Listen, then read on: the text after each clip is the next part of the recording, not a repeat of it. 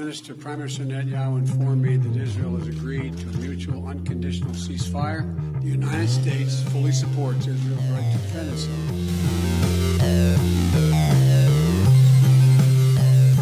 Io contesto l'uso della lotta armata all'OLP, ma non ne contesto la legittimità.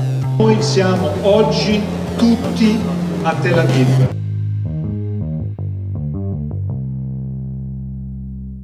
Quinta puntata extra per questa seconda stagione di Post Brexit News Explosion, Angelo, senza contare ovviamente quella che abbiamo fatto con Alessandro Allocca che insomma eh, riguarda gli affari britannici di cui ci occupiamo anche noi ogni due settimane. Eh, puntata diciamo speciale perché parliamo di un argomento che ci sta molto a cuore e che piano piano sta uscendo probabilmente da, da, dal racconto dei, soprattutto dei media eh, tradizionali. Parleremo di eh, Palestina, del popolo palestinese e anche ovviamente della situazione eh, israeliana. Lo facciamo con un nuovo ospite che lascio sempre a te l'onore di presentare. Sì, grazie Ale. Uh, abbiamo il piacere di avere con noi oggi uh, Christian Elia, che è il condirettore di QMag, QCode Magazine, uh, oltre ad essere un giornalista freelance con un focus sui Balcani, il Nord Africa e il Medio Oriente. Nello specifico oggi parleremo di Palestina. benvenuto a Post Press News Explosion. Ciao a tutti, grazie. Grazie mille Cristian per aver accettato il nostro eh, invito. Eh, partirei dalla, insomma, dalla, d- dalla fine, insomma, dal, dal, dal, cessate il fuoco firmato il, mm, il, 20 maggio, dopo 11 giorni di bombardamenti, di razzi, di morti soprattutto, sono 232 i morti del, del lato palestinese, 12 dalla parte eh, israeliana. Ecco, ti chiederei nella tua prospettiva ehm, qual è la prospettiva futura, soprattutto dal punto di vista eh, politico, sia a Gaza per il, quale sarà insomma la, la, il futuro di, di, Hamas e soprattutto uh, in Israele per Netanyahu che comunque sta vivendo un periodo eh, politico un, poco facile eh, in vista della riorganizzazione di un governo. Allora, da un punto di vista eh, come tante volte la storia, non solo in Medio Oriente, ce lo, ha, ce lo ha insegnato, da un punto di vista politico paradossalmente Hamas e Netanyahu sembrano i migliori alleati possibili, nel senso che entrambi vivevano un periodo di drammatica crisi politica, perché come sappiamo in Israele ormai si vota ogni tre mesi senza che si riesca a costruire un governo eh, stabile e, e, nel lungo periodo, mentre a Gaza eh, anno dopo anno la situazione è sempre più disperata, la qualità della vita è sempre più bassa e quindi anche il consenso di Hamas era in, in picchiata in senso negativo. Eh, cosa è successo? È successo che, come spesso capita da quelle parti, il conflitto armato ha spostato completamente il focus delle discussioni dall'interno delle società civili all'aspetto no, della compattezza eh, del, del, conflitto, per cui ti stringi intorno alla tua identità, eh, alle, alle, minacce che, come hai giustamente elencato nel, nell'ennesimo numero drammatico di vittime eh, nella, nella, furia del conflitto, ti rifugi nell'aspetto dello, dello, stare tutti uniti rispetto al conflitto. Qual è il risultato politico che Netanyahu e Hamas portano a casa? Netanyahu ha fatto saltare mh, in maniera ormai, credo, definitiva una possibilità di un governo alternativo a lui con il coinvolgimento della lista araba unita, perché le trattative eh, fra la rappresentanza politica degli arabi israeliani e altre forme eh, altri, altre sponde politiche in Israele, per la prima volta cominciava a essere davvero interessante. E invece proprio nelle città miste, Haifa, Lod e tante altre si sono viste dei, dei drammatici scontri fisici, no? delle, delle, che stanno continuando peraltro, nonostante, come dicevi giustamente tu, se ne sta parlando già, come sempre, meno.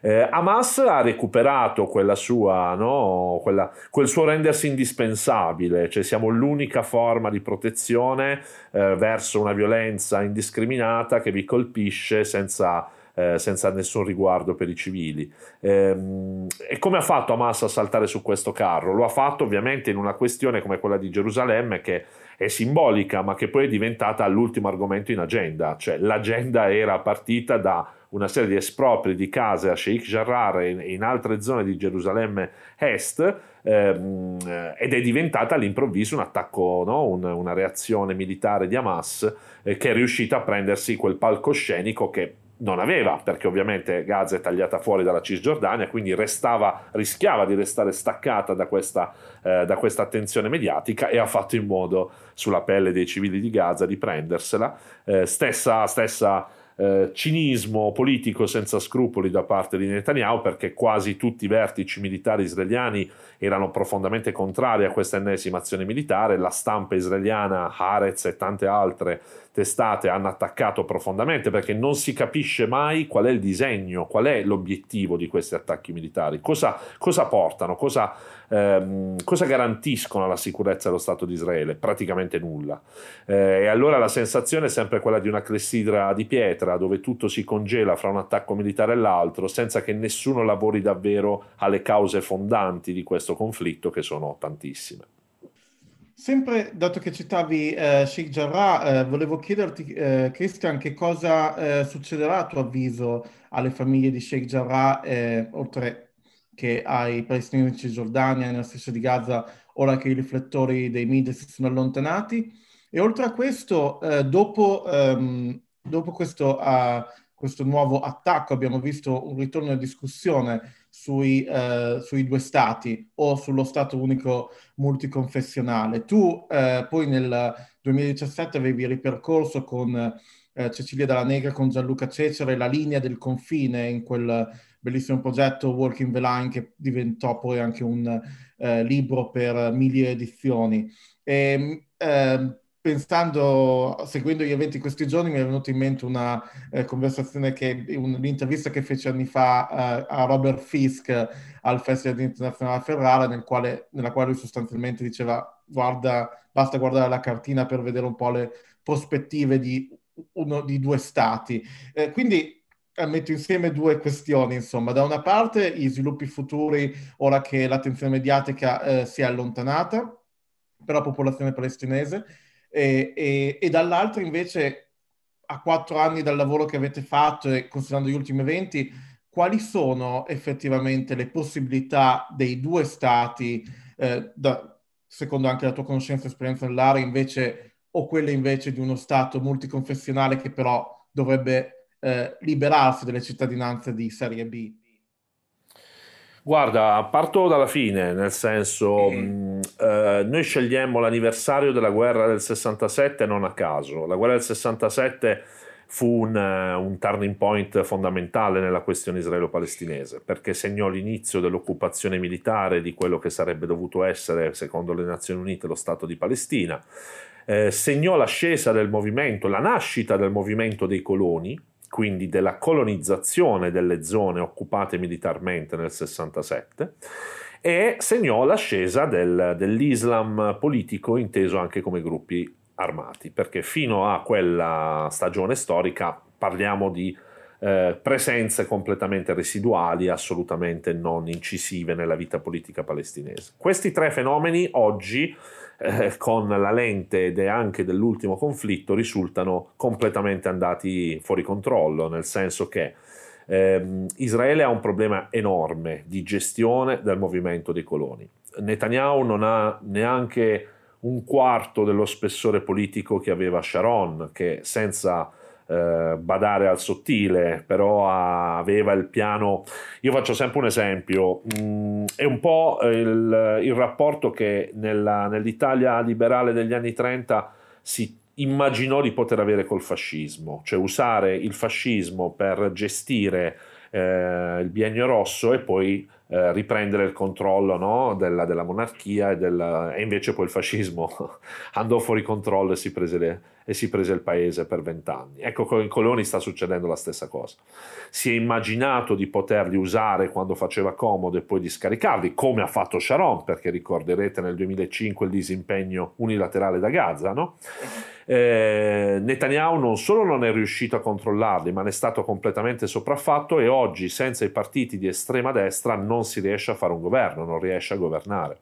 Quindi hai da un lato una classe politica, una Knesset che se guardate i voti dell'ultima elezione ci sono dei partiti che hanno dei discorsi pubblici per i quali in Europa finisci processato, no? che vanno dalla deportazione degli arabi alla, eh, a una serie di discorsi pubblici che fanno parte proprio dei programmi politici, non sono campati per aria. Dall'altra parte l'ANP quindi l'autorità nazionale palestinese, quindi la vecchia organizzazione per la liberazione della Palestina, la parte laica ha perso qualunque credibilità perché è una gerontocrazia eh, legata alla figura ormai, come dire, ultra, ultra ottantenne di Abu Mazen, non c'è stato mai nessun ricambio, profondamente corrotta, profondamente eh, legata a Israele perché l'unico modo di tenere il potere è quello di praticamente non votare più come è accaduto nel 2006 dove a detta degli osservatori internazionali in Palestina si sono tenute le elezioni più libere della regione probabilmente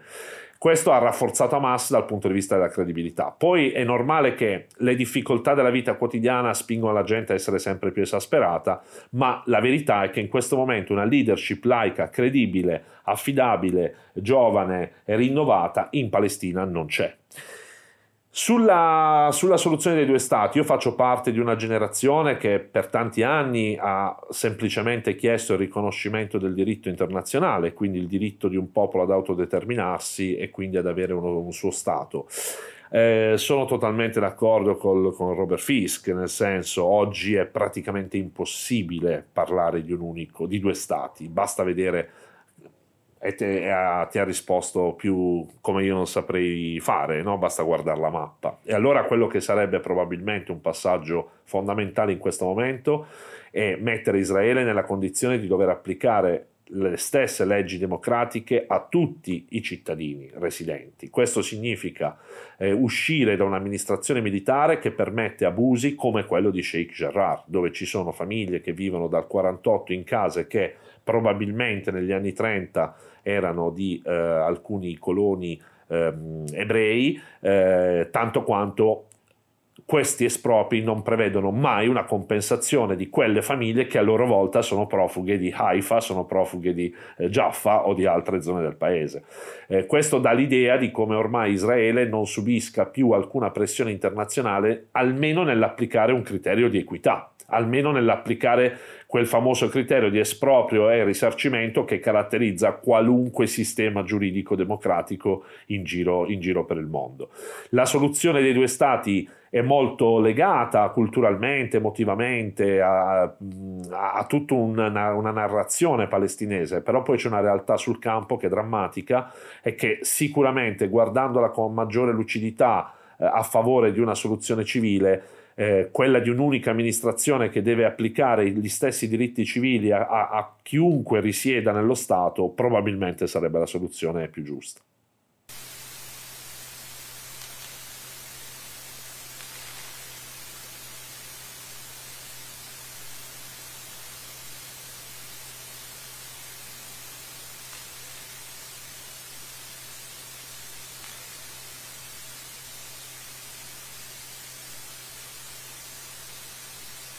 Ecco Cristian, parliamo di media, come dicevamo eh, adesso insomma l'attenzione sembra scemare eh, tragicamente perché insomma sì è vero che c'è un cessato in fuoco però c'è sempre una situazione di, eh, di estremo disagio mettendolo in maniera molto, eh, molto, blanda diciamo.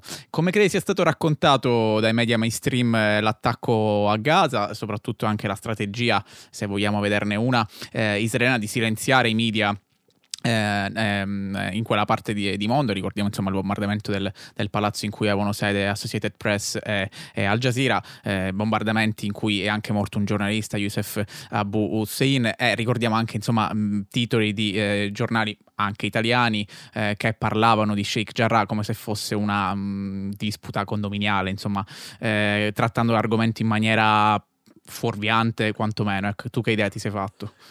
Mi sono fatto l'idea eh, nell'ennesima conferma di una certa dinamica. Eh, quella dinamica è fatta di eh, un fattore che mh, mm, travolge il nostro mondo e la nostra professione, che è l'impoverimento delle competenze all'interno delle redazioni. Cioè, tante volte saltiamo sulla sedia quando leggiamo delle, delle assurdità e eh, in realtà il precariato feroce delle redazioni italiane ha profondamente impoverito le competenze all'interno dei quotidiani. Questo è un fatto con cui come dire, spesso non ci facciamo finta di non confrontarci, ma davvero eh, esperti d'area sono sempre meno, eh, sempre meno quelli che possono viaggiare. Il progetto che citava prima Angelo in Palestina del 2017 è stato totalmente autofinanziato con un crowdfunding dal basso, no? ma, ma, oggi se lavori in un giornale probabilmente viaggi molto meno dei freelance. Eh, terzo fattore c'è quello dell'autocensura, l'autocensura che continua a credere sia forse il fenomeno peggiore. Questo accade dai social network, di profili di colleghi molto bravi, di profili di colleghi che ehm, sono anche esperti di certe questioni che mh, ha a che fare con una sorta di eh, liceità che prendono tutti rispetto a questa questione che è quella di avere un'opinione. No? Non, non si capisce perché la questione israelo-palestinese è l'unica sulla quale tutti sentono di dover dire qualcosa perché si sono fatti un'idea, un'idea che spesso è improntata a un equilibrio che come ehm, spesso il giornalismo, quello veramente buono, ci ha insegnato, non sta nel, nel, pesare le parole o non sta nel numero di battute che concedi all'uno o all'altra voce, ma nel dare una visione, nel dare un contesto. E l'hai spiegato molto bene. Sheikh Jarrar, se non spieghi qual è la connessione, se non spieghi qual è il contesto in cui avvengono queste eh, queste espulsioni ehm, non, non, non, stai facendo il tuo, il tuo, lavoro, non stai rendendo chiaro al lettore, al, alla persona che devi informare quali sono le dinamiche sul territorio. Poi c'è tutto un sistema che è quello invece più eh, internazionale eh, dove devo dire c'è sempre una maggiore incisività nel racconto, sempre soprattutto nei, nei, nei media anglosassoni. Israele per certi versi poi è un esperimento fantastico perché finisce per essere molto più libera no? di tanti giornali all'estero che si fanno mille problemi e sfuggono l'idea di poter essere criticati dal governo israeliano e che invece ha testate come Haaretz, ma se ne parla sempre troppo poco, 972 che è un magazine straordinario praticamente del, eh, dell'area, ehm, che perlomeno riescono a, a dare complessità. Quello, il grande attore che però ha fatto irruzione ormai da anni sulla scena è quello dell'autoracconto, per fortuna. E quindi oggi più che mai Gaza è capace anche di raccontarsi da solo, con bravi professionisti che vengono anche bombardati, ma poi fanno ogni giorno il loro, il loro lavoro, da, da, singoli cittadini che documentano tutta una serie di situazioni eh, dove la chiusura che Israele ha posto fin dall'operazione Piombo Fuso dove io come mille altri giornalisti tentammo in tutti i modi di entrare a Gaza ma venimmo bloccati in, eh, in Israele è diventata ormai no, l'abitudine quella di chiudere Gaza e bombardarla senza dare accesso ai giornalisti stranieri.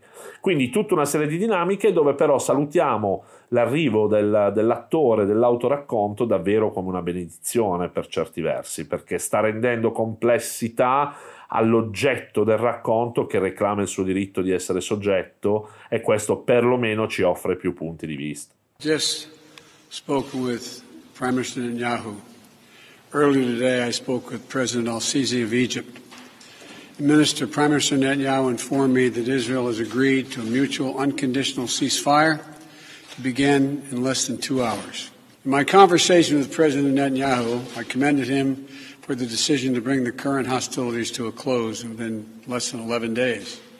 I also emphasize what I've said throughout this conflict.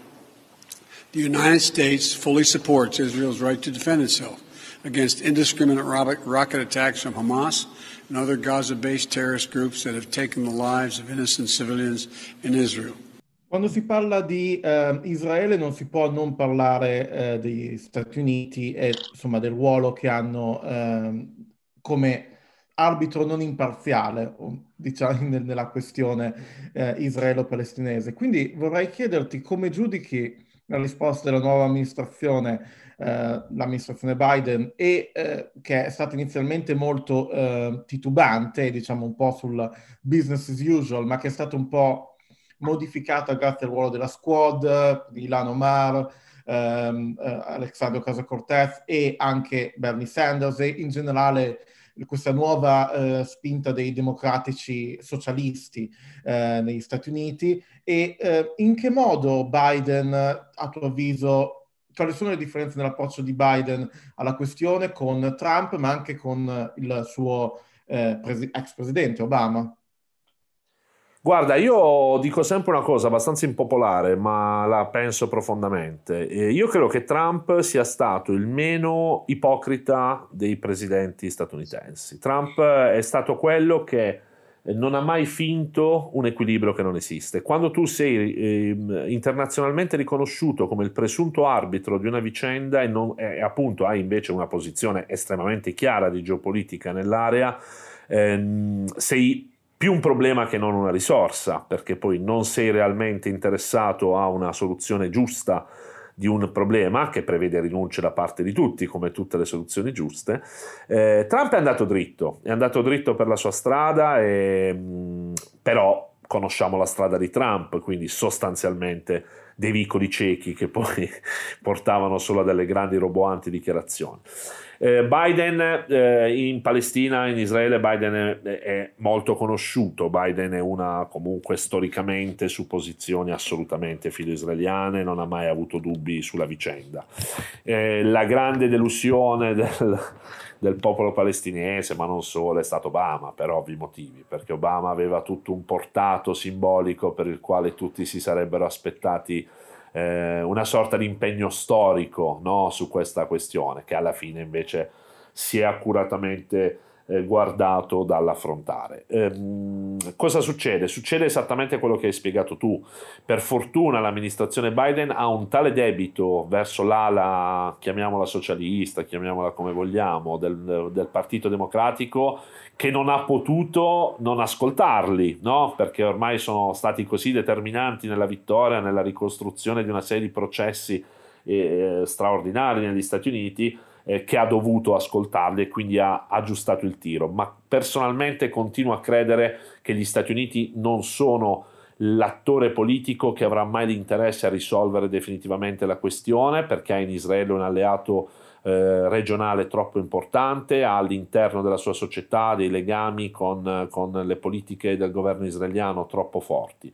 La verità è che chi manca drammaticamente all'appello è l'Unione Europea, cioè chi ha rappresentato negli anni il contrappunto sui diritti umani, che ormai da un lato non è più credibile per le politiche sui migranti. Eh, ormai l'Unione Europea quando parla di diritti umani è imbarazzante più che altro. Avrete letto l'ultimo rapporto del Consiglio eh, sui diritti umani delle Nazioni Unite sui migranti e dall'altro ha una linea politica così frastagliata, così conflittuale, così divisa che non riesce più a essere una voce credibile. È ovvio che quando tu in ogni situazione che la politica ci insegna non hai un equilibrio di voci, la situazione tendenzialmente o va solo in una direzione o, come nel caso israelo-palestinese, si congela in un'attesa di non si capisce bene cosa.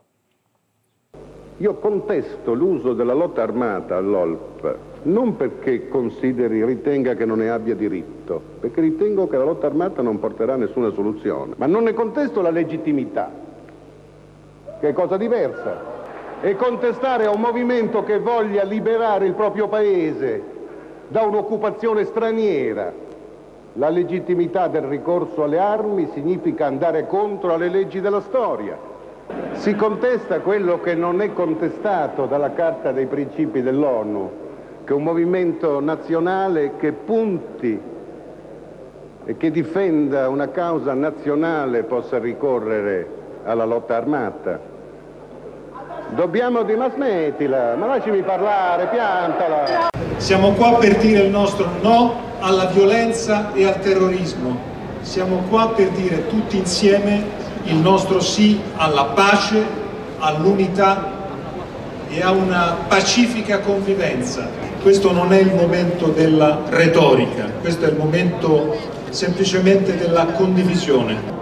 C'è qualcuno che ritiene che Israele sia un cancro da estirpare, che l'Occidente e la cristianità non abbiano diritto di esistere sulla faccia di questa terra, non mi sembrano ragionamenti validi e quindi siamo per la pacifica convivenza fra popoli però vedere mille missili islamisti che viaggiano sulle teste del popolo israeliano merita una condanna ferma da parte di tutti. Mi sembra che ci siano troppi silenzi e troppe ambiguità. Passando dal, dalla situazione politica americana eh, riguardo l'argomento a quella eh, italiana, secondo te come si è evoluta la traiettoria eh, narrativa eh, del, delle posizioni della politica italiana? Parliamo dal, dai decenni ovviamente, da, dalle posizioni di Andreotti e Craxi, per esempio un, un, un, un discorso di Andreotti dell'85 in cui parlava di chiedeva a Israele eh, lungimiranza e generosità, parlava della legittimità della lotta armata ha le posizioni un po' eh, piallate in maniera abbastanza bipartisan oggi su, eh, vedeva, eh, parlavamo con Angelo nella nostra ultima puntata, per esempio eh, Maria Elena Boschi parlava della eh, necessità di Israele di, di, di, esistere, insomma discorsi molto generici che come dicevi tu eh, sembrano mancare proprio il focus della, della, questione o ignorarla in maniera molto cosciente. Bella domanda, nel senso che io, a parte che, come dire, sempre con ironia, eh, continuo in vent'anni di viaggio in Palestina, Andreotti credo che rimanga il personaggio politico italiano più famoso di Palestina. Più. Eh, no, era, era, un altro, era un altro modo di fare politica, anche di fare politica estera. L'Italia, con tutti i suoi limiti, ha avuto una stagione di assoluta centralità nella politica estera. Perché? Perché l'Italia era un po' il confine di, quella, di, quel mondo diviso in due, dove comunque sapeva di avere un credito politico da poter spendere e aveva anche i personaggi con una statura politica tale da farla sentire quella voce e da farla anche pesare in certi casi. È accaduto da un lato quell'impoverimento davvero enorme del nostro ruolo internazionale, dall'altro l'impoverimento di, di una classe dirigente che è, sotto gli occhi, che è sotto gli occhi di tutti, davvero non è qualunquismo, penso basta vedere i curriculum delle, delle persone coinvolte, ma c'è stato un grande cambio di registro che secondo me è globale, non è solo italiano. Quel cambio di registro è il 2001 è il 2001 quando Sharon ha l'intuizione delle intuizioni, cioè quella di riuscire a prendere la grammatica della guerra al terrorismo e eh, calarla a, a forza nel conflitto israelo-palestinese. Per cui tutto quello che fino a all'attentato alle Torri Gemelle veniva raccontato come una lotta di un popolo che chiedeva il riconoscimento di un proprio diritto eh, secondo varie modalità, alcuni con la lotta armata, altri con le manifestazioni non violente, altri ancora con la resistenza civile, quindi c'era la complessità anche del racconto e veniva riconosciuto un diritto no? Al, al, all'autodeterminazione, Sharona ebbe l'abilità di rovesciare il tavolo facendo praticamente passare la questione palestinese per una questione di terrorismo. E voi potete immaginare quanto poco è passato fra Arafat insignito del premio Nobel per la pace ad Arafat assediato nella mucata nel 2004 e preso a cannonate da, dai carri armati israeliani, no? Ed è avvenuto nel giro di dieci anni. È incredibile se ci pensate al rovesciamento di senso e questo riguarda tutto. A questo punto i gruppi armati che fino a che esisteva un canale diplomatico forte erano anche, come dire, messi un po' in un angolo, no? Perché c'era tutta la diplomazia che aveva un certo peso, ahimè, è ovvio che hanno preso una voce sempre più forte, perché lì dove non, non vedi alcuna alternativa, lì dove diment- ti senti dimenticato dalla comunità internazionale, ti senti vittima di un'ingiustizia e non stiamo a girarci intorno, è molto più facile che si radicalizzino determinate posizioni. E io faccio sempre un esempio quando parlo di di questa storia. Eh, ci sono stati più di 200 morti. Voi pensate che tutte le famiglie di questi 200 morti siano più ben disposti oggi a un, a un accordo di pace oppure a, a una rabbia eh, cieca e furiosa eh, eh, che produrrà effetti negativi. Io credo che ognuno di questi attacchi generi migliaia di nuovi problemi, eppure facciamo tutti finta di non vederli. In conclusione, Christian, ti vorrei chiedere uh, di uh, dirci la tua sulle voci che non sentiamo uh, in questo conflitto, ovvero eh, abbiamo sempre una rappresentazione nel nostro giornalismo mainstream, ma anche nel giornalismo mainstream eh, internazionale molto spesso, che non riescono mai ad andare oltre Hamas e jihadismo o da una parte e l'allineamento totale alle posizioni di Netanyahu e della destra israeliana dall'altra, eh, anche se poi in realtà vediamo che anche al di fuori di Israele ci sono voci discordanti mi sembra, vorrei citare la campagna che c'è stata di recente eh, dei giovani ebrei, giovani ebrei, ebrei italiane, eh, not, in my, not, in my, name, not in our name, ad esempio, che ha, diciamo, una, eh, di, di, un tono molto diverso rispetto al eh, sipario che abbiamo visto a Roma eh, con tutto il goffa della politica italiana.